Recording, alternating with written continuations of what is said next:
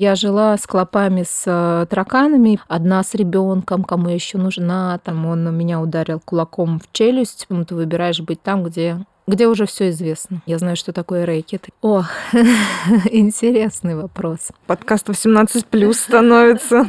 Направляйте эту энергию на то, чтобы развиваться. Что я вообще здесь забыла? Галя, у нас отмена, не едем в Гималай. Встала и пошла.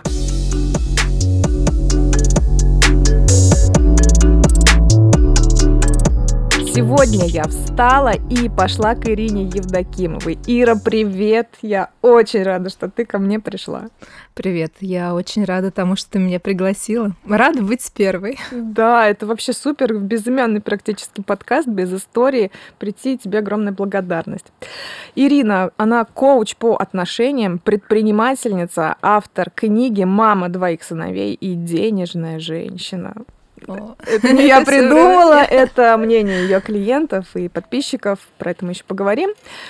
У Иры, я знаю ее не так давно, но достаточно глубоко, у Иры достаточно интересная жизненная история, а, и не во всех моментах она позитивная, но, наверное, как у всех у нас, э, не все моменты в жизни позитивные.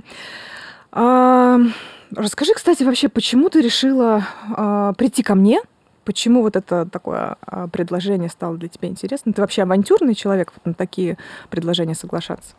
Да, я очень авантюрный человек, и я не могу тебе сказать, почему я пришла. Я больше по отклику живу в последнее время. Вот таким же образом я поехала и на интервью на YouTube-канал. А, и... Блять. Говори, говори. Началось. Так и смехи тоже будут вставляться. А, во-первых, мне интересно любой формат новый, интересен любой новый формат. И я люблю вещать, мне просто нравится говорить. Поэтому ты позвала на, на разговорный подкаст, и я такая, я да, иду. Как песчаный карьер я. я. Да. За любой кипиш. Круто, спасибо еще раз. А я хочу начать разговор с твоей жизненные истории. Потому что тем, кем ты сейчас стал, вот я вначале сказала, коуч, предпринимательница, наверное, бы этого не вышло, если бы вот все эти события в твоей жизни не произошли. Хотя, а, наверное, в каком-то типичном таком стереотипном представлении ну, ты не испытывал нужду, да, у тебя какое-то вот преодоление такого а, не было, безденежья, все такое. А, вот расскажи, пожалуйста, о своем пути. А, с самого начала кто на тебя влиял, когда ты выбирала университет, допустим, да, вот вспомни там себя 20-летней девчонкой, а, с чего все начиналось? На самом деле ты сейчас говоришь, и я понимаю, что вот эти вот слова ты не испытывала безденежье, да, наверное, испытывала, просто я к этому немножко по-другому отношусь, не как все остальные. То есть у меня, я могу рассказать историю, как э, любят рассказывать историю Золушек, где там я жила с клопами, с э, тараканами, и потом я такая достигла всего. Нет, у меня скорее история про то, что в моей жизни было разное, и я жила абсолютно на разный доход. У меня было в студенчестве, я жила там, даже не помню, на сколько в неделю. А, я, когда училась в университете, жила в общежитии, где а, в подвале вода была была по колено, и мы там со свечкой девчонками ходили и поднимались, когда на верхний этаж уже в раковине мыли ноги. Но у меня не связаны эти истории с какими-то страданиями. Вот, наверное, что меня отличает от других людей. Вот этот вот момент изобилия, так скажем, да, который транслируется, он не в том, сколько у тебя денег, а он в том, насколько ты благодарен тому, в чем ты находишься. И я не, я не могу рассказать историю с таким вот, с вот этим вот приукрасом, боли. То есть там нет боли никакой. Там есть абсолютная благодарность каждому этапу, который я прошла. Но... Как это в тебе родилось, или ты с этим всю жизнь росла? А, во-первых, я родителями приучена жить по э, средствам, какую я узнала недавно тут на тренинге была. Оказывается, это называется техника колобка, когда ты по сусекам скребешь, чтобы что-то купить. Вот. Я поняла, что меня это даже где-то ограничивает. Но здесь смысл в том, чтобы не брать взаймы в кредит. То есть я жила, я выросла в семье а, бизнесмена, который не сразу стал там супер а, богатым человеком, а шел постепенно. Ну, можно сказать, что у тебя уже с э, молодых ногтей вот такое денежное мышление какое-то было? У меня скорее не денежное мышление, а опыт. Вот есть, есть книга э, «Богатый папа, бедный папа». Я воспитывалась тем самым богатым папой, который умел зарабатывать деньги и распоряжаться ими. Но э, их не было сразу много. То есть здесь это некий путь. И, например, если говорить про мышление денежное, уже у многих же есть страх денег, а в семье у нашей не было такого, чтобы деньги откуда-то куда-то прятались от детей детей. И отец мог приехать и а, достать выручку, там он торговал сначала, вот, сейчас он производственник. И мы ее дети, дети сидели, пересчитывали. И он не боялся, что мы заберем там, что-то у него украдем или еще что-то. В, на, в нашей семье такого не было. И, и всех это удивляло, что деньги лежали там все, где все знают. То есть отношение к деньгам легкое было. И вот это вот не испытывалось а, какого-то, знаешь, а, ощущение, что ты хуже других, там, что тебе что-то не хватает, потому что в семье это не транслировалось. Всего Родитель... хватало, на все, что нужно было, хватало. Ну, то есть там, возможно, мышление было другое. Если чего-то не хватало, брали и шли и брали ну, шли и брали не в смысле там у кого-то брали, а шли к своим целям. Вместо того, как многие вот ошибку какую допускают, а, вместо того, чтобы сидеть и жаловаться на жизнь и сравнить себя с другими, говорить, какой я несчастный, вот у него лучше, у меня хуже, направляйте эту энергию на то, чтобы развиваться, на то, чтобы э, у тебя было лучше. У тебя вообще нетипичная история для а, нашей страны и вообще, в принципе, для большинства, наверное, а, людей, потому что э, вот твое поколение, да, мое поколение, это люди все-таки, которые и в нужде в какой-то выросли, и 90-е годы были не самые супер я при этом очень многого насмотрелась. Отец занимался бизнесом, я знаю, что такое рэкет, я знаю, что такое, когда человек приезжает, рассказывает, как ему э, пистолет к виску представляли. То есть очень много разных историй я слышала. Э, при всем при этом могу сказать, что, э, от чего меня это ограничило. Э, вот как раз если говорить про выбор вуза, э, про выбор того, кем работать в начале, э, у меня была прям закрыта тема предпринимательства, потому что я видела, как это может быть опасно. Вот э, если говорить, опять же, про установки, которые рождаются в головах людей, э, благодаря опыту э, их близких, то, что они транслируют. Для меня это было страшно и опасно. мне кажется, мне даже там родителями транслировалось, что лучше иди там куда-то в найм, развивайся. Поэтому я пошла в ВУЗ, я выучилась на экономиста, у меня специальность экономист-менеджер, и пошла в найм работать. Там было безопасно, так скажем. Вот. А потом уже был переход, я бы даже не сказала, что в предпринимательство, с этим я еще работаю, да, вот у меня как раз а, а, запрос есть на то, чтобы продукт какой-то создать, да, нужный миру. И здесь вопрос проработки. То есть мои личные проработки, если говорить, э, я как коуч работаю с денежным мышлением, они как раз вот в этом заключены. В том, чтобы э, перейти вот этот вот страх некий, который сидит на подсознании сознание, что это может быть опасно. Вот. Я очень классно умею распоряжаться деньгами. О, да. класс. Вот это да. Это вот, я вот, тоже умею. Мое детство меня научило очень круто распоряжаться деньгами. То есть я, не, я их не, не спущу, э, причем я знаю людей, которые очень классно много зарабатывают, и э, в том числе обращались ко мне с тем, чтобы не спустить эти деньги, с тем, чтобы с ними легко и спокойно распорядиться. Вот ты сказала, что все-таки на тебя а, кто-то повлиял, да, вот в твоем выборе, возможно, там семейные установки о том, что угу. это опасно, а в дальнейшем, когда ты почувствовала, что вот э, твоя как говорится, жизнь, да, в твоих руках, что ты сама а, выбираешь, сама решаешь, там, личная жизнь, университет. Вот когда ты поняла свою силу? А, свою силу я поняла, когда э, в одиннадцатом классе, закончив уже одиннадцатый класс, я готовилась э, на то, чтобы пойти учиться как раз на экономиста. А, у меня очень классный математический склад ума. Я и в школе математику всем решала, и высшая математика. В университете мне легко давалась. А мама, у мамы была мечта, чтобы э, кто-то из нас, настроя дочерей, стал врачом. Так. По всей видимости, маме, мамина несбывшаяся мечта. И мне сказали родители, давай ты поедешь, мы сейчас все, все, в общем, едем в мед поступать. Вот, в результате я такая, ну да, да, поехали в мед поступать, послушная девочка. И в результате я сдаю, несмотря на то, что у меня, э, ну, я отличница, а, медали у меня не было, наверное, только потому, что я провисла в учебе в девятом классе, когда влюбилась. Вот. И а, но для того, чтобы поступить в мед, что это надо понимать, люди два года готовятся, готовятся специально да, для курсы, меда. биология, химия. А я готовилась а, для того, чтобы поступить... А я на свидание готовилась. Нет, нет, нет. В 10-11 классе я уже занималась учебой. Я готовилась для того, чтобы поступить на экономиста. Тогда модно было учиться на юристов, на экономистов. Было такое время. Вот, а сейчас модно быть блогером. А, тогда такого не было. И я поехала, э, в результате сдала на два. Э, мамой была отругана. И мне, мне сказали, поехали еще пробовать. Я говорю, нет, все, на этом все. Вот, наверное, тогда я первое такое вот прям свои, свои решения и отстаивание своих решений почувствовала. Я пошла и поступила на экономиста.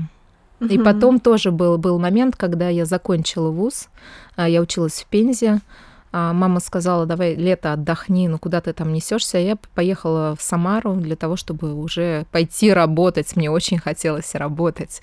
И в результате я за месяц нашла работу в крупной компании в иностранной, причем там была был запрос основной это знание английского, потому что компания иностранная. Я с нулевым английским просто попала туда. Как тебя приняли, если ты не знала английский? А, меня приняли, потому что у меня очень классный аналитический склад ума. И я э, вот эти вот все истории с проводками, я бухгалтером работала в кондитерском объединении России сначала, и потом уже перешла в главную организацию Nestle. Вот, причем, когда я перешла уже в Nestle и работала на Москву, я работала с топами иностранцами, Но с нулевым английским. Нет. Нет, с нулевым английским через Google переводчик я переписывалась, а если вдруг звонили, то я говорила «Sorry, I don't speak English». Сейчас я позову Свету, и я звала Свету, которая в офисе у нас после Иньяза, она общалась с ними по телефону. Притом я вот, когда уже э, работала с топами организации, э, я была, ну, не последним человеком в отделе, я человеком, который там все инструкции собирала, полностью собирала отдел, помогала. Слушай, ну ты не только деньгами, еще и людьми можешь распоряжаться. А, слушай, а когда вот пришла пора, скажем так, сделать э, выбор по жизни, да, там человек, мужчины, а на твой выбор кто-то влиял или ты сама нет, никто не влиял на мой выбор. Здесь надо сказать, что я опять проявила такую ну, стойкость, наверное, характера. И я потом родителей спрашивала, почему меня не отговаривали. Он говорит, все вообще возможно отговаривать, в принципе. Я после того, как э, можно а сколько сказать... тебе было лет? Сейчас скажу, мне было где-то в районе 23 лет. А, я уже год отработала в компании. А, можно сказать, выбила себе штатное место уже в компании Nestle, потому что когда я работала в КАО «Россия», а, там было такое, раз, меня раздирали на части, я и на фабрику, и на, на основную организацию работала. И я себе штатное место, штатную единицу, которая вообще не предполагалась, выбила там все, и тут я знакомлюсь. Но это как-то параллельно происходило, я познакомилась со своим будущим мужем, а он а, уезжал через месяц жить а, на север. То есть он зака- заканчивал здесь вуз уезжал жить на север. В результате э, я переехала за ним через полгода, оставив это штатное место своей сотрудницы, которая, по-моему, до сих пор там работает, кстати. Надо сказать, прошло уже много лет. Вот. И через полгода, когда мы вернулись в Самару, а уезжали мы на пять лет, меня вот взяли как раз уже в другой совершенно отдел, в ту же компанию. То есть вот, вот эта история с тем, что у меня никогда еще и не было страха остаться без работы. И на, на севере я за полгода успела поработать, э, причем зарабатывая больше мужа. Вот, и когда мы вернулись, у меня сразу практически была уже работа, а он еще какое-то время устраивался. Помнишь свои ощущения вот этой девушки 23-летней, когда тебе надо там куда-то ехать за мужем, здесь оставлять уже вроде как запланированную жизнь? Вот вспомни себя, почему ты сделала этот выбор, почему ты за ним поехала, что ты чувствовала? А, вообще на тот момент э, я была, если сравнивать себя с собой сегодняшней, я была очень неосознанным человеком, жила по программе. То есть работу я уже нашла, вот я работаю. Интересов каких бы то ни было у меня особо не было. То есть, чтобы помимо работы я чем-то таким интересным увлекалась или занималась, этого не было. И а, основное, что меня занимало, мне нужны были отношения. Вот эта вот история с отношениями, если говорить про отношения с деньгами, они были замечательные всегда. Если про отношения с мужчинами, что то там очень много Проседала. вопросиков. Да. Вот. И как раз это был период, когда подруги начали выходить замуж, а я все тут одна. В девках. В девках, да. И поэтому, когда вот мы с ним начали встречаться, потом он уехал, я причем вроде бы как нормально к этому отнеслась, и он позвал жить к себе. Я такая, ну ладно, поеду. Все едут, и я еду. Вот, поеду. Причем я очень легко оставила все нажитое здесь и раздала. Это все с собой даже не потащила все свои вещи. И уехал туда.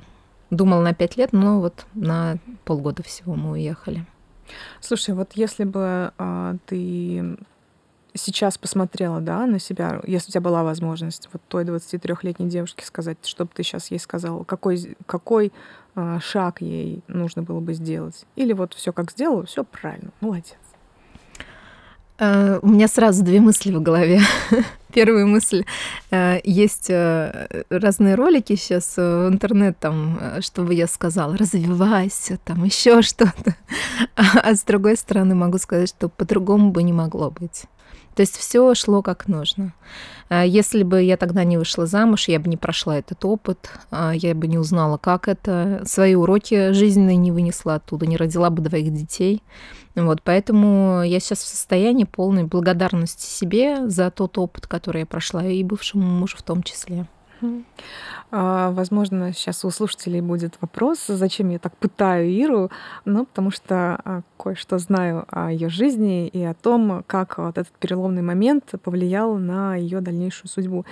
Ир, расскажи, пожалуйста, сама а вот об этом своем опыте, да, это был первый брак, был ли он для тебя счастливым, а что случилось в твоей жизни, из-за чего ты развелась э, с первым мужем, и, скажем так, с, какими, с каким уроком ты вот эти отношения закончила? О, интересный вопрос, и на который так быстро не ответить. Попробую, не очень длинно. А, это был опыт э, проживания отношений с человеком, когда ты пытаешься его изменить. То есть все не нравится, и нужно менять, и все не устраивает. А, понятное дело, что в отношения я заходила с человеком, с которым я была месяц знакома, и э, много-много чего было сразу, что мне не нравилось.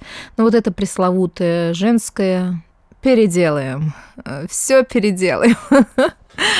Вот, переделать не получилось. И первый раз мы развелись э, на фоне, ну, взаимных претензий было, наверное, много. У меня в основном естественно. А у него не было, ему все было а нормально. Я, а я уже не помню, но, наверное, были. Там а, вообще мы абсолютно разные люди были. Причем нам эта свекровь, когда мы жили на севере, а на севере мы жили как раз с его родителями, она сразу сказала, что ну, мы, мы абсолютно небо и земля, ну, совершенно разные, а, что вам, а меня это так злило, вот, э, но не увидела не было вот этой вот мудрости, она, по всей видимости, увидела это, что, что не подходим друг к другу. Когда сообщают в такой не очень корректной форме об этом, э, и прислушиваться-то особо и не хочется к таким советам. Там, конечно, была еще история, что э, не до конца сепарированный от мамы мужчина был. Я, естественно, тоже не сепарированная от родителей абсолютно была. А если сейчас говорить про иерархию любви, так скажем, то у меня всегда после меня или вообще даже на первом месте были родители. То есть вот этот вот мой путь, э, на тот момент у меня были мама, папа, и э, там сестра, все остальные, потом уже там я где-то муж в конце. Ну вот, потом я нач- начала вот это вот выправлять. И а, развелись мы после того, как э, старшему сыну исполнился год а, на фоне агрессии, причем взаимной. А, с моей стороны была агрессия, с его стороны физику выливавшаяся. Вот, это одного раза мне было достаточно, что-то мне там прилетело куда-то. И а, потом у нас началась беготня туда-сюда. У своих клиенток я это тоже вижу. А, ко мне в терапию и в работу приходят женщины, которые, у которых начинается такая же беготня. Развелись, и начинается вот Дают вот второй история. шанс, пятый, десятый. Ну, не то, что даже второй шанс, и какие-то отношения сексуальные, которые продолжаются, да, там вроде утихли немножко страсти, начинается вот эта, история. И потом в результате мы где-то года два с половиной, наверное, так бегали-бегали, причем я успела побывать в отношениях а, пол полгода с мужчиной пожила, с которым уже все шло к тому, чтобы он там меня замуж собирался звать. И я оттуда убежала в тот момент, когда поняла, что второго ребенка хочу рожать. А этот второй мужчина как-то не очень под это подходит, а тут есть тот, от которого уже есть ребенок. То есть ты выбирала по принципу хочу от этого рожать, а от этого не хочу. Я вообще не знаю, если честно, на тот момент, что мной двигало, потому что осознанности было крайне мало. Там больше работали какие-то программы, инстинкты, паттерны поведения, прочие истории. То есть все, что управляло мной, не, не я своей жизнью управляла. Вот в результате мы сошлись, причем очень болезненно второй раз сходились. Мне было это очень больно внутренне. Но я тогда не понимала вот это вот, не ощущала, не считывала. Видно был страх, что одна с ребенком, кому я еще нужна, там нормальных нет и прочие-прочие истории. В результате сошлась опять с ним. У тебя да. были, были подруги, там, близкие люди, которые тебя поддерживали в тот момент вот в твоем решении? Очевидно, таком провальном. Ну, могу сказать, что особо никто не включался в это. Причем, а, так как э, семья не знала причину первого развода, а его и в семью обратно приняли, потому что когда второй раз мы развелись, а мы развелись второй раз, после того, как второму ребенку исполнился один год, там уже было очень сильное физическое воздействие, так скажем. Он меня ударил кулаком в челюсть, причем это было при моих родственниках. Вот, причем там потом подключились все, и мои родители узнали, этого было уже не, не избежать. Я сейчас с ужасом вспоминаю, как я бежала за ним босиком по... Вот говорю сейчас, а у меня мурашки. Я бежала босиком а, по а, дорожке в дачном массиве, где вот это вот все произошло, на фоне, естественно, алкоголя, и мы, мы все, была туса, мы пили, вот. И я бежала, чтобы он только не пришел домой, чтобы только родители не узнали о том, что вот, вот такое произошло, что такое вычудить может. Вот. Э, поэтому в этот раз узнали все все равно. Э, ну, как, как бы я ни пытался это остановить, и все, было уже неизбежно разойтись совсем. Хотя я сейчас понимаю на э, анализируя себя тогдашнюю, а, если бы он как-то правильно попросил прощения, я бы, я бы обратно его приняла. То есть третий это, раз. Третий раз, да. Вот это вот женская история, когда я очень понимаю женщин, а, которые подвергаются там насилию и прочему, почему это происходит. Вот, потому что очень много неосознанности, очень много страхов, и поэтому ты выбираешь быть там, где, где уже все известно. Да, страх а, неизвестности всегда пугает больше, чем даже страшное, но настоящее. Слушай, Ира, спасибо тебе большое, что ты делишься, так а, откровенно говоришь об этом.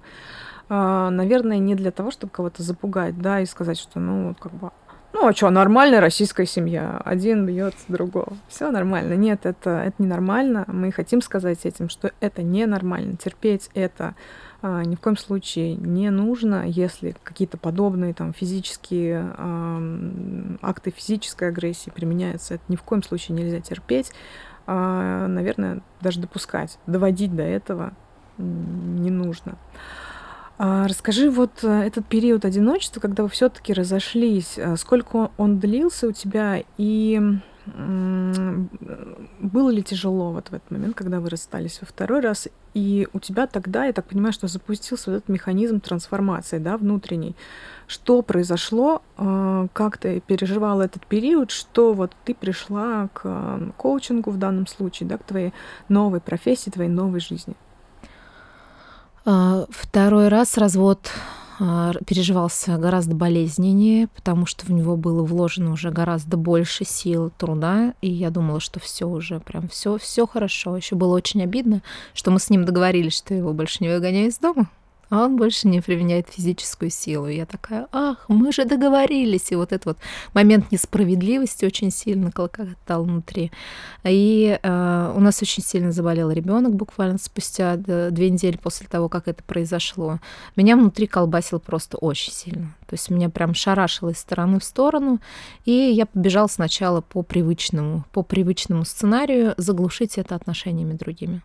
То есть как только я юридически получила право э, идти куда-то дальше, э, я тут же встретила мужчину, который окружил заботой, да, но вот эта вот история э, женская заткнуть э, свердящую, болящую дыру внутри себя, она не рабочая, потому что ты всю эту боль несешь в эти отношения, которые там вообще абсолютно это А почему ты считаешь, что вот именно так это работает? Может, это действительно любовь, ну просто новая любовь, вот она такая быстро возникла?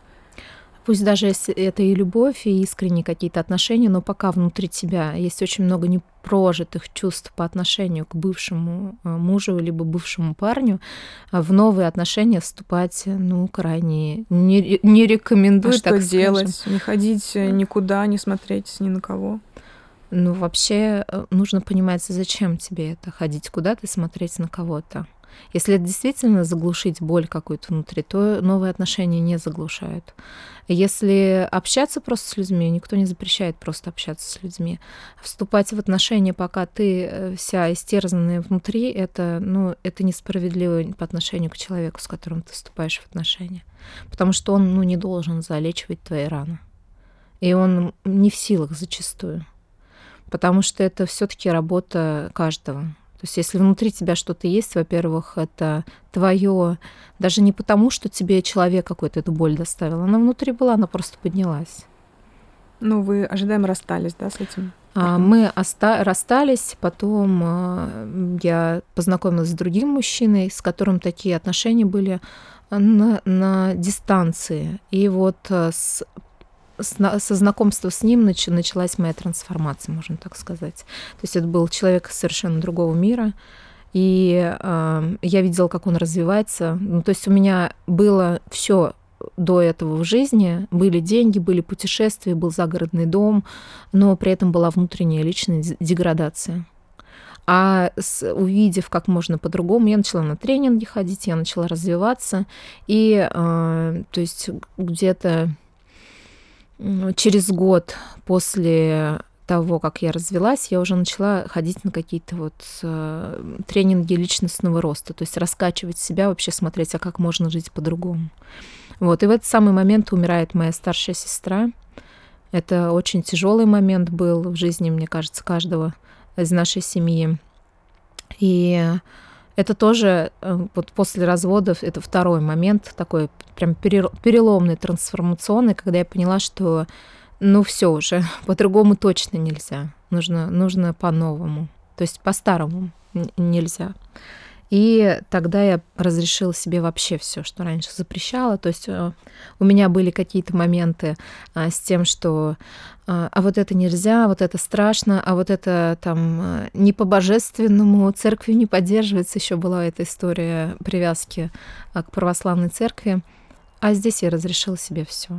И вот после этого начались прям максимальные трансформации. Я начала развиваться через еще год после развода, да, через год после смерти сестры я поехала в Индию. То есть я каким-то невероятным образом туда попала. Как специально вообще? Туда почему Индия? А, вот опять же, про, если говорить про различные тренинги, то многие там всякие, всякие марафоны проходили.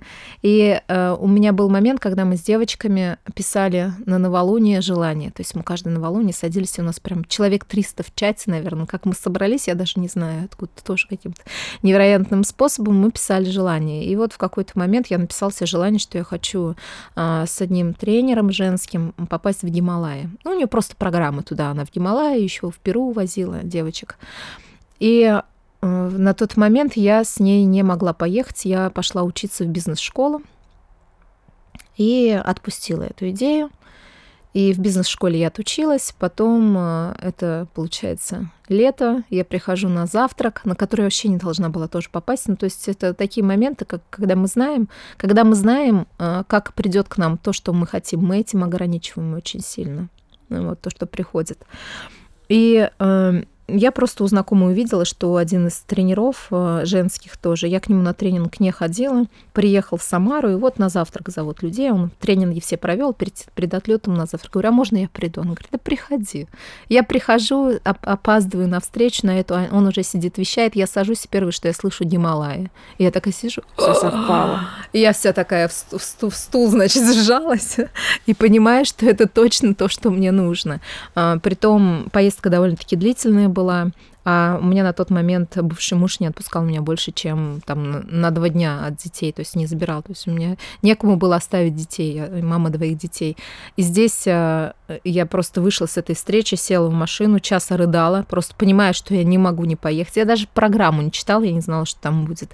Вот. В результате позвонила бывшему мужу, он забрал детей, и я благополучно улетела в Индию. Как так получилось, что он взял и забрал? Ну, я не знаю, это все вот складывается, обстоятельства так, таким образом под нас, когда нам что-то действительно нужно, а, то препятствий не бывает. Чему ты училась в Индии, в Гималаях? Что это за опыт был? Это тренинг а, или что? А, ну, помимо того, что мы ездили по различным городам, жили в монастыре в Андреев в Гималаях, настоятель учил нас медитировать.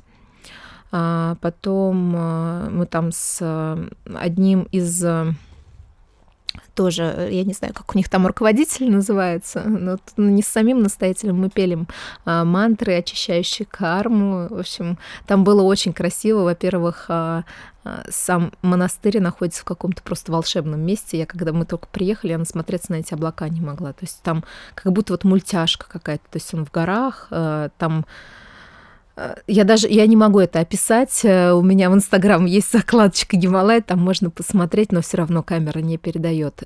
И, конечно, самое, что меня впечатлило, и я впервые почувствовала такую пронизывающую с головы до ног благодарность, когда мы, мы жили а, одни сутки в Дели, мы прилетели сначала в Дели, и мы жили прям в самой трущобе просто. Этот организатор, спасибо ему за опыт, конечно, у меня девчонки, которые смотрели сторис, мои подружки говорят, тебе доплатили, что ли, что ты туда поехал хотела вот в этом жить, потому что я привыкшая к комфорту. То есть если я еду отдыхать, то это комфортный отель, а здесь какая-то непонятная двойка, где приходилось застилать э, полотенцами кровать, чтобы вообще лечь в нее, спать где-то нужно было. Вот. Это дикий просто запах, а, какая-то одна большая помойка. И вот когда мы шли по перрону для того, чтобы сесть в поезд и поехать уже в сами Гималаи, а, там Э, женщины лежали на перроне, прям спали, накрытые какими-то платочками, и по ним мухи ползали. И я в этот момент просто такую, на меня прям обрушилась благодарность за то, где я живу, где я родилась вообще, в какой стране я живу, в каких условиях. Вот. И дальше мы поехали туда. Это вот часть тренинга, я считаю, была какого-то вот этого принятия, чтобы увидеть это. Потому что у нас в России такой нищеты нет. Нет такого, я нигде такого не видела. Я родилась в деревне, а, выросла, и э, вот такого я нигде просто не видела. И э, мы пожили в монастыре, потом мы ездили э, в Ривалсар, это город пяти религий, там статуи огромнейшей Будды, и вот там, конечно, такое ощущение было, что все время голова болела, говорили, что там очень вот эти вот центры прокачиваются.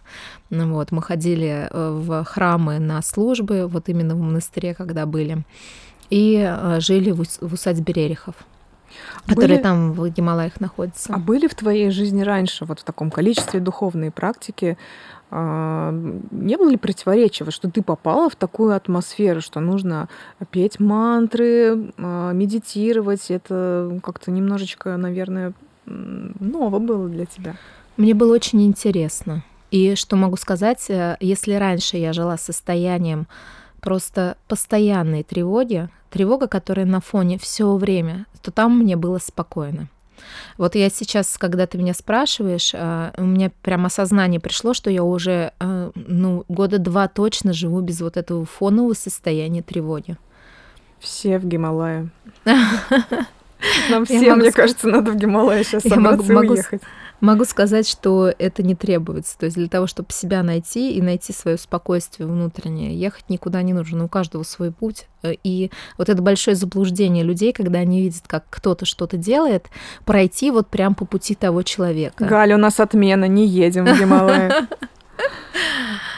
Вот.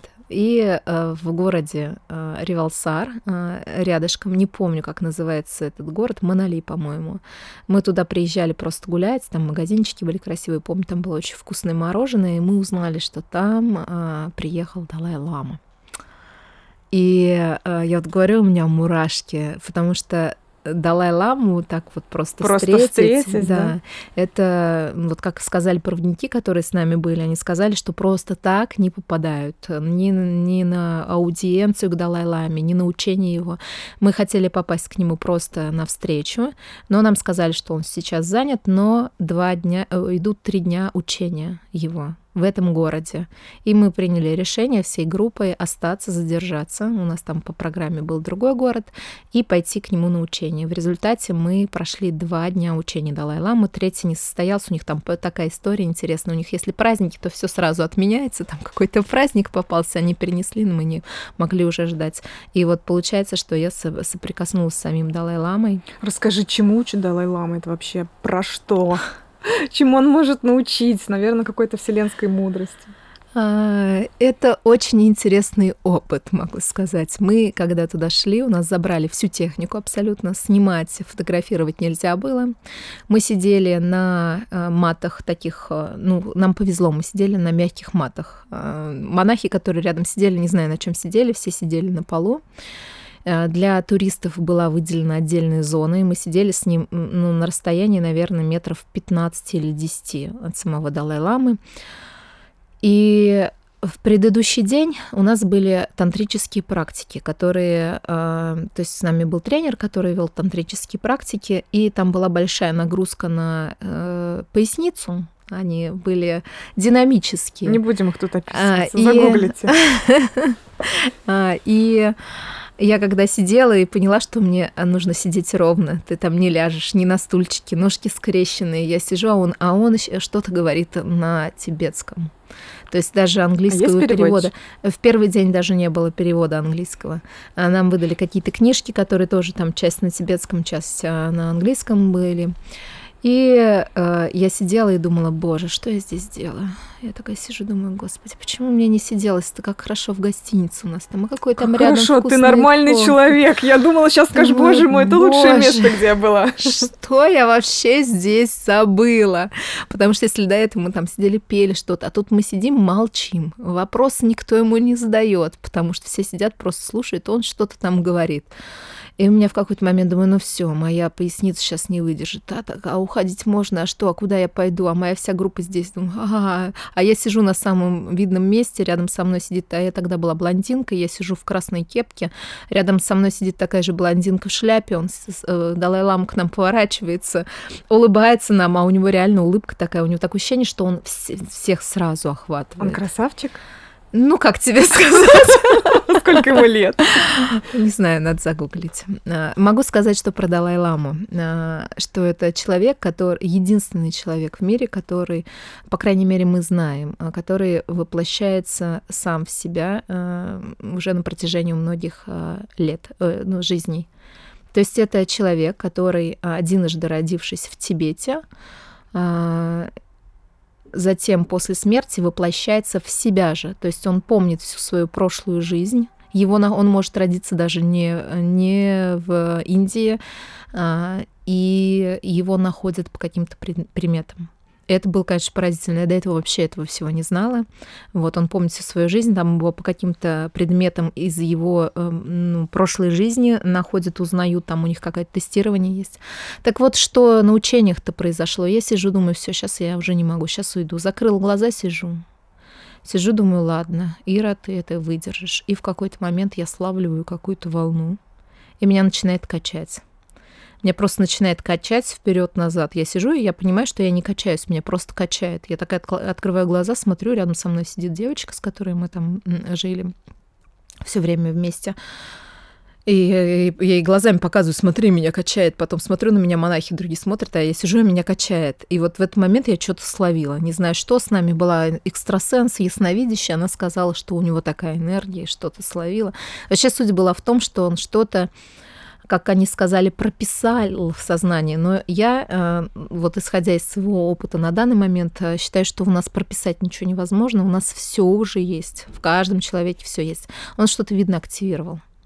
Вот. Второй день был уже с переводчиком английским, там уже был как-то повеселее, поспокойнее, я даже уже не знаю, что он там это. Если честно, я не вникала. Я когда приехала из Индии, пошла к психотерапевту, который прям индус такой, прям индус, который ни разу не был в Индии. И э, попался мне психотерапевт очень веселый. Э, он э, спрашивал меня какие-то термины, а я ни хера ничего не знаю. А можно так говорить, да? Можно. Отлично. Я ни одного термина. Я туда поехала не потому, что я индуска, не потому, что мне что-то надо, меня туда потащило, можно сказать. И это психотерапевт очень злило, и он меня даже в какой-то момент назвал дурой. Вот. Это Отличный не единственное, да, это не единственное его нарушение личных границ было. Он у меня еще и попу за попу пощупал. Вот. Но я ему очень благодарна, на самом деле, когда это произошло. Я очень сильно злилась, меня просто во всех сторон распирало от гнева. Я хотела его засудить, а потом у меня прям перещелкнулось на благодарность, когда я поняла, что он мне показал, что у меня совершенно не было личных границ. Вот. И, и вот эта вот история про что я вообще транслирую, про наши чувства и ощущения. Э, каждый человек, который нам встречается, он встречается за чем-то, чтобы нам что-то в нас показать. А мы вместо того, чтобы в себе что-то увидим, э, увидеть, злимся просто на него, сливаем туда вот эту в обиду, в злость, энергию, вместо того, чтобы понять, а что же он мне в этот момент про меня показал. А, вот. Сейчас всем скептикам перестаньте злиться. Посмотрите, что вокруг, возможно. Вселенная говорит вам. Нет, серьезно, вот я на самом деле скептик по натуре, но то, что ты сейчас говоришь, даже внутри себя я сейчас слушаю и отношусь к этому, ну, с таким принятием, что, ну, просто это для меня новый опыт, а другие люди с этим давно живут, и надо просто ну, прислушаться как минимум к этому и для себя какие-то выводы сделать, что отключать немножечко вот этот вот, э, сбавлять скептицизм какой-то в своей жизни, и тогда, возможно, что-то новое, крутое, интересное в жизнь придет. Ир, а, очень интересно, а, когда вот ты вернулась все-таки из Индии, получив вот этот вот вообще супер новый для тебя опыт, а, сразу ли ты решила пойти в коучинг при условии того, что, ну, как бы у тебя уже был на тот момент, я так понимаю, что предпринимательский опыт, был пассивный доход, и ты могла, в принципе, масштабировать свой бизнес и заниматься им. Зачем тебе был коучинг? Зачем тебе была работа с а, людьми? А, когда я прилетела из Индии, я проходила свои трансформации. Я не сразу решила что-то давать Прилетела женщинам. и такая, все, я коуч. Да, а, у меня там была история с мужчиной, с которым мы там странные отношения были до Индии. И когда я прилетела, был период, когда я очищалась через стихи. То есть я начала писать стихи. А, я писала стихи сначала этому мужчине, а, писала вообще по многим другим аспектам своей жизни, так скажем. Из меня вот такое ощущение, что двое суток просто я сидела и писала. А потом, а, потом я искала себя. Ну, то есть история с пассивным доходом, ко мне, когда сейчас приходят клиенты, говорят, я хочу пассивный доход. Я говорю, а зачем он тебе? Потому что я просто знаю, что это такое. Ну, ты ничем не занимаешься, ты не полезен этому миру. Но у тебя пассивный доход, твои потребности закрыты. А дальше что? То есть вот это «а дальше что?» всегда меня интересовало. Мне всегда было интересно, я поэтому разбиралась и в духовность, почему пошла, потому что мне всегда было интересно, а что же там дальше а после смерти, то куда все боятся так заглянуть. А, вот. Поэтому у меня различные а, исследования этого опыта были. Я в регрессивный гипноз ходила, когда я ходила в прошлое воплощение. Да, сейчас скептики снова скептики, проснулись. Да, уши, пожалуйста, растопырьте, слушайте внимательно. Это очень интересно. И сама отучилась на регрессолога. И когда вот что-то... Я сейчас не могу прям четко вспомнить тот момент, но помню, что в какой-то момент я а, написала объявление, что я собираю женщин на а, транс... А, нет, как я это назвала? На продуктивный девишник я выбираю себя, про любовь к себе и личные границы. Пришло 8 девочек, плюс моя сестра родная, когда, послушав, о чем я вещаю, говорит, ты на своем месте и всем очень понравилось, но э, то, о чем я вещала, у меня у самой не было. Но мне тут же надо, а тут, тут уже было вот это вот... О чем ты вещал? Чего у тебя не было? Э, у меня не было ни любви к себе, ни личных границ, потому что буквально спустя месяца два после этого меня пощупал за попу психотерапевт. Вот. И э, я сразу захотела в масштаб. Я думаю, провела все, иду курсы людям. Курсы срочно мне нужно вести, всех учить жизни. Сама ну, еще не научилась. Много таких да, и, и, и многие эксперты, многие, кто там хоть что-то новое понял, сразу бежать надо учить других. Вот я, я с той же песней была, мне нужно было сразу всех учить, всех научить, всем показать, хотя сама еще ничего на практике не умела. Но вещать при этом могла, то есть людям нравилось, заходила. А, и э, я пошла параллельно, то есть у меня не сложилась история с запуском курса. Я СММщика наняла, тут то, это, а, а сказать-то нечего. Вот, очень веселый, интересный опыт был. Э, и я выпала в депрессию, пошла к психотерапевту и параллельно начала учиться коучингу. То есть у меня психотерапия, которая до конца не состоялась, потому что, ну, она состоялась, насколько нужно было, она состоялась.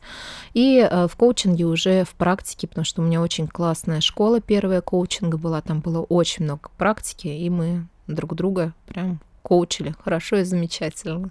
Вот. Помимо этого было очень много различных других техник и практик. Я сейчас свой коучинг, а он у меня не классический, я включаю все, э, что я могу делать. То есть я работаю э, с телом людей и умею через тело работать, э, с симптомами различными. Я работаю с чувствами. Вот раньше я отдельно вела программу а, принятия родителей. У меня трехчасовая программа, где полностью э, происходит а, насколько это возможно с тела высвобождение этих деструктивных чувств по отношению к родителям. Это гнев, чувство вины в том числе, да, это уже на себя чувство обиды, а, боль, сожаление, страхи, в общем, все-все-все, что может человек э, поднять, а мы поднимаем очень много на самом деле, хотя человек, люди, многие говорят, что у них нет ничего этого. И мы это все убираем из тела, потому что у нас все эмоции, чувства не прожитые живут в теле, не прожитые, не выраженные. И э, плюсом я там работаю с гордыней и с э, сепарацией тоже происходит. За эти три часа очень мощная программа. Раньше я вела отдельно, сейчас она у меня входит только в пакет коучинга. То есть я, я ее провожу своим клиентам, если она необходима.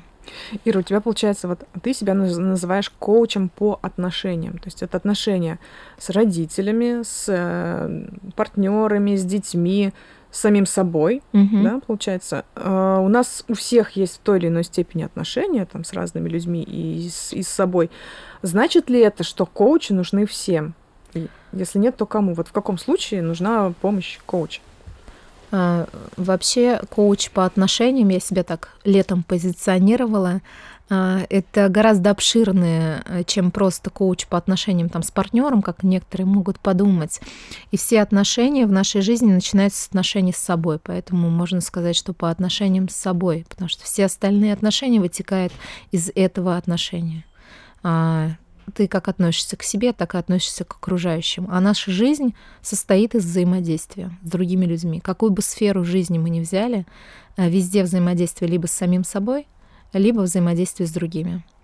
И коуч э, подходит не всем. Я бы не сказала, что всем подходит коуч, потому что когда приходят люди ко мне, которые вообще не знают, что хотят, вот они вроде бы хотели, вроде не хотели, что-то они ничего не понимают, ничего не знают, и я их называю потеряшками.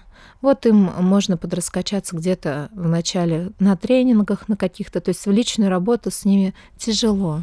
И, возможно, есть коучи, которым это интересно. Мне, по крайней мере, не интересно. Коуч очень классно усиливает человека, который уже куда-то идет и понимает, что что-то ему мешает. Да, это человек, у которого есть э, уже, уже какой-то внутренний стержень простроенный, потому что для того, чтобы работать с коучем, нужно иметь смелость менять, менять себя и менять мир вокруг себя. Вот, поэтому не все доходят до коуча. Это все-таки работа и это ответственность. То есть, э, если человек думает, что он сейчас придет к какому-то специалисту, и тот за него все сделает, поменяет его жизнь, это заблуждение. Поэтому в коучинге э, коучинг подходит людям, которые готовы на 100% вкладываться, так же, как и коуч вкладывается на 100%, тогда результат 50 на 50 зависит от каждого. 200%. Да. С математикой но тогда мы усиливаем друг друга. А это получается, если ты э, человек идет с расчетом, что он сейчас подцепится и его вытянут, то это вообще работа. Ну тогда ему никто не поможет. Ну, к психологам люди такие ходят, они, и психолог из минусов э, ноль как-то может вытянуть человека. И психолог тоже же по-разному работает. Кого-то вытягивает из совсем этого, а кого-то усиливает. Ира, вот ты сейчас э, резко меняем тему Ты сейчас в новых отношениях, Мгм. у тебя а, новый мужчина. А Расскажи, пожалуйста, вот что изменилось в твоих отношениях? Как ты себя ощущаешь а, сейчас такой взрослой реализованной женщиной? А, В моих отношениях изменилось, э, ты имеешь в виду по сравнению с тем, что было в браке до этого? в браке, и в там предыдущих, отношениях, вот этих э, мимолетных. А, изменилось первое. Я четко знаю, что я хочу, и я это транслирую. То есть, если раньше я, во-первых, не понимала, что я хочу в отношениях, и там подстройка какая-то была, ты не понимаешь вообще, зачем тебе отношения, то сейчас я четко знаю, чего я хочу, и я могу это ртом спокойно и легко сказать. А что ты хочешь, например, вот что хочет М. Ирина Евдокимова? Ирина Евдокимова хочет, э, чтобы был диалог, во-первых, в отношениях. Она хочет, чтобы... э, Давайте не будем про нее, буду говорить про себя. Я хочу, э, чтобы э, со мной был человек рядом, который знал тоже, чего он хочет который умел бы договариваться, который бы имел четкую взрослую позицию и который бы осознавал, что он в отношениях с женщиной, у которой двое детей. То есть, чего я хочу? Я хочу, например, из того, что я транслирую. Да, если мне что-то не нравится, а это же может быть каждый, ну не то чтобы прям вот каждый день по-разному, да, а есть какие-то определенные моменты, а, которые могут не устраивать. Блять, какой сложный вопрос-то. Я все, я ушла. Следующий вопрос. Нет, просто я, я пытаюсь ответить, чего, чего я хочу в отношениях. Там просто, просто женщины по-разному транслируют. Кому-то в отношениях нужно, чтобы за них несли ответственность. Вот это вот сейчас пресловутые у женщин. э, мужчина должен взять ответственность. Мы очень долго разбирали, что такое взять ответственность, что именно он должен. Потому что вот это вот размазанный, когда женщина может вставить в любой момент, там, ты должен, там, это или еще что-то. Во-первых, а, вот какая у меня потребность была, когда я заходила в отношения, чтобы я не делала того, что мне не нравится, и партнер тоже не делал того, что ему не нравится. Даже если тебе это нужно. Если Даже- ему это не нравится, не делай. Потому что это стало как-то неприятно. Если раньше мне все были должны, то сейчас, когда... э, Ты чувствуешь я вот чувствую, что да. он как бы, Мгм. ему не хочется, он И это сразу как-то вообще никак. не от души. Да. Вот, а хочется, чтобы от души. Вот, наверное, основной запрос, чтобы было в кайф действительно, чтобы мои потребности какие-то закрывались в кайф, чтобы они не напрягали Чтобы он человека. делал тебе массаж и кайфовал при этом сам. А, Смотри, вот а, есть такое как бы мнение, что чтобы отношения были долгими и прочными, нужно какое-то общее дело, увлечение, там вместе кататься на лыжах, еще что-то. Вот у тебя есть такое, как бы часть твоей жизни, это духовные, телесные практики. У тебя мужчина разделяет а, твои вот эти увлечения? Нет, он ничем не занимается. Нет. Он э, стоял на гвоздях один раз. э, Проколол палец. Нет, он не прокалывал палец. Он пошел, я ему просто подарила это на день рождения. Я его спросила, что ты хочешь, что-то материальное или э, впечатление. Он говорит, впечатление, но он тогда сказал, что он хочет спа, потому что в спа, спа мы куда-то ходим, это всегда моя инициатива, всегда я за это плачу. Вот мы были, были на Мальдивах, в спа водила нас я. Вот, я его сводила в спа, на следующий день мы пошли с ним на гвозди. Он постоял на гвоздях Кнут и... и пряник. Да, он постоял на гвоздях и сказал, что ну, он даже не проникся. То есть то, что там нужно было отпустить контроль, а он говорит, мне было больно, но я контролировала. Я говорю, все понятно. Я тоже однажды стояла на гвоздях, и мне не было приятно. Вот. Я сейчас сама, на самом деле, я прошла много различных техник. Вообще, я, я только не летала в Перу с шаманами, там вот это вот э, пить аюаска, я даже не, не знаю, не могу выговорить, как она Какие-то называется. запрещенные вещества. Да, вещества, через которые там входят в вот это вот высшие все пространства. А, Хотя меня звали несколько раз, а а так я попробовала ну, практически все. И э, сейчас я выбираю для себя более мягкие техники, потому что э, физическая вот эта вот история, очень много есть техника, где которые, ну, чуть ли не БДСМные, э, так скажем. Ой, они те... подкаст 18 плюс становится. Они, они, конечно, где-то результативные, но я, кроме гвоздей, вот такого чего-то прям совсем болезненного, не пробовала ничего, и в какой-то момент поняла, что не хочу себя больше насиловать. Я столько в своей жизни себя насиловала, там, неудобными отношениями подстраиваясь под других, делая себе больно, соглашаясь на то, что я не хочу, и решила, что телу своему физическому боли я больше не хочу вот такой вынужденной а, причинять. Поэтому я сама работаю исключительно через сознание. То есть у меня работа вся через а, сознание происходит. Круто. С телом. Бережно к себе, девочки. Угу. Ир, а, хочу вернуться к каким серьезным вопросам. Вот у тебя двое сыновей. Все, да, хватит угорать. У тебя двое сыновей. А вот а, как а, ты их а, воспитываешь, если такое слово ты вообще, в принципе, применяешь к своим детям, а, что они вот должны понять, какими мужчинами они должны стать, когда вырастут, да, а, на чей пример они смотрят, общаются ли они с а, своим папой. Расскажи, пожалуйста, если вот можешь про это. А, с детьми отношения, могу сказать, что выстраиваются вот только вот так, как я их вижу идеально, наверное, да, хотя идеально это такое очень нехорошее слово, не бывает ничего идеального, а более гармоничные, я бы сказала, потому что они были разные, со старшим особенно, а контакта было мало, потому что, ну, было вот это вот, опять же, как нам заходить в отношения, когда ты в себе не разобралась. Поэтому пока ты тяжело с детьми, пока э, ты не разобралась в себе. Даже в отношении с детьми. Да, а дети очень много под, подсвечивают. Есть люди, которые живут одни, у них все замечательно, а ребенок рождается, вот у них начинается тренинг личностного роста через ребенка. Потому что дети, они самые сильные учителя. Почему? Потому что если от партнера, от которого тебя колбасит, ты можешь уйти и сбежать, то от ребенка никуда не денешься. Хотя некоторые деваются, да, сдавая детей там в детдом, в интернат, еще куда-то, бабушки отправляя. Вот, на самом деле от детей я у клиенток у многих это слышу, колбасит людей. И меня тоже колбасило в свое время. Меня что-то раздражало очень сильно в детях. Раздражало чаще то, что они себе позволяли, то, что я себе позволить не могла, наверное. Там выражать какие-то эмоции. Меня злило, когда начинался проявление гнева какого-то у детей. Или когда они слишком веселые были. Вот сейчас у нас более гармоничные отношения. И я могу сказать, что я специально как-то детей не воспитываю, но при этом в них столько ответственности, особенно старшим, младший, понятное дело, еще растет, э, взращивается, а у старшего там я, я не знаю, откуда все это, наверное, это и часть работы моя над собой, но он э, уже принимает очень ответственные решения, там по помощь какую-то предлагает. Э, ему подарили деньги на день рождения, и он говорит, у нас момент, что а, что нужно, нужно решать вопросы какие-то семейные, он там слышит, что что-то решать нужно, и он в какой-то момент подошел ко мне и говорит, мам, если нужны будут деньги, можешь взять мои. Можешь положиться на меня, мам. Вообще просто. Я да, такая фраза, говорю, вот хочется это слышать каждая мужчина. Женщина. Мне не нужны, естественно, его деньги. Я надеюсь, они никогда не понадобятся, но сам факт, что вот такая, такой момент у него есть.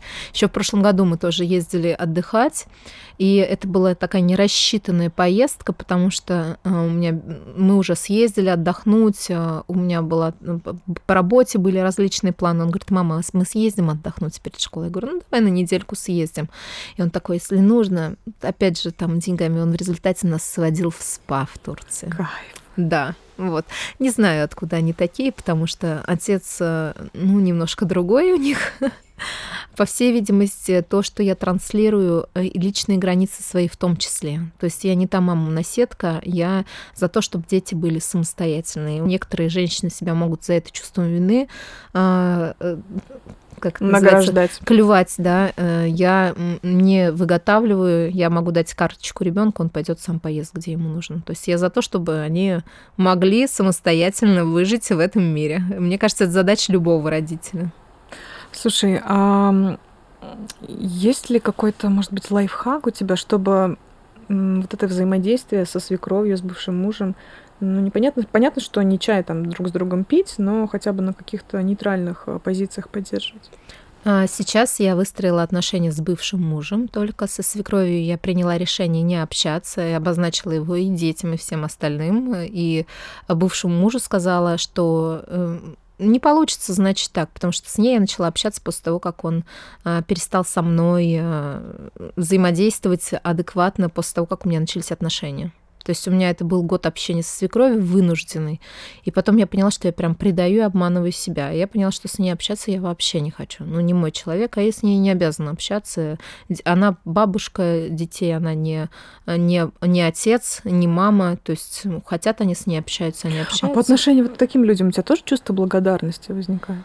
А, за то, что они тоже показали, как границы свои выстраивать. Мы же не обязаны со всеми общаться. То есть а, а, вот эта вот история про то, что ты себя святым должен чувствовать и так ко всем ом сидишь и тебя ничто не трогает. Нет, мы живем в обычном мире, где все остальные люди тоже не святые, поэтому со всеми общаться мы не обязаны. Ну не общаться, а благодарить. Вот как благодарить такого человека, который там тебе жизнь испортил, лучшие годы забрал? Ну, для начала, чтобы перейти на благодарность, нужно достать из себя все чувства деструктивные, которые в тебе есть по отношению к этому человеку. Потому что на них она не ляжет просто-напросто.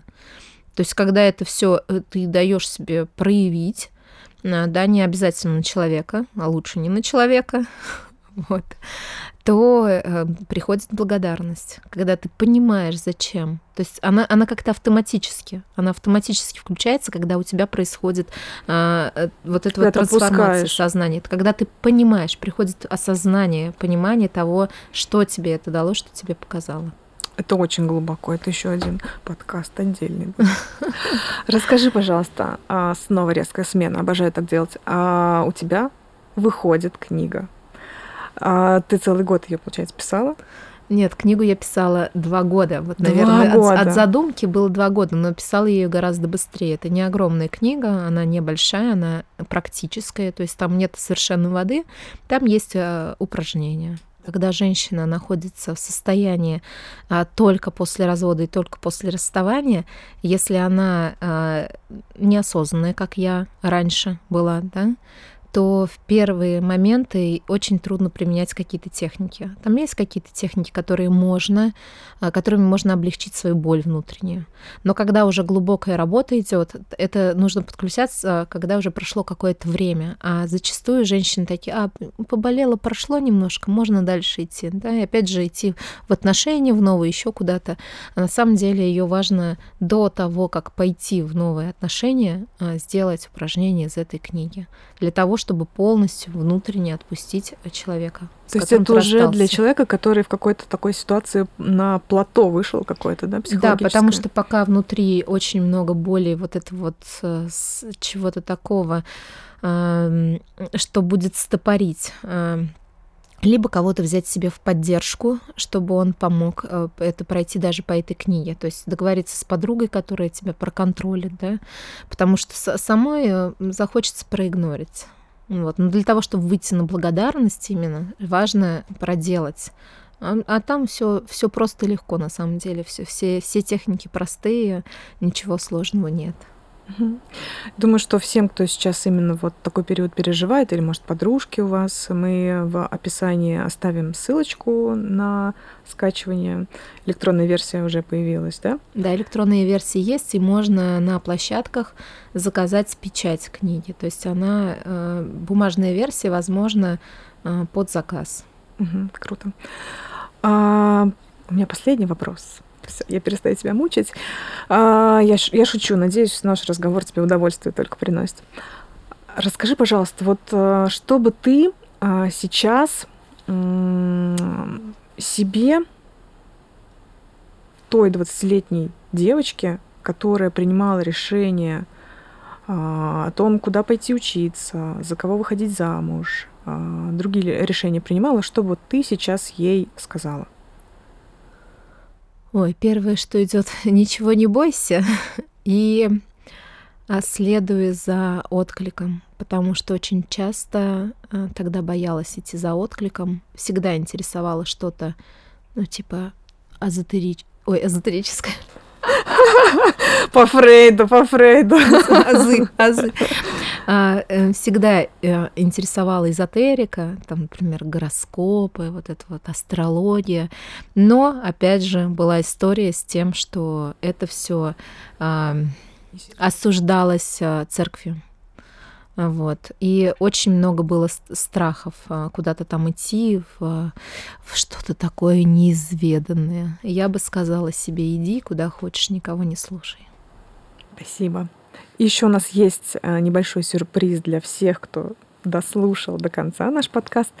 А, в комментариях вы можете задать любой вопрос Ирине. Ира наверняка сможет на них ответить или по возможности сделает это.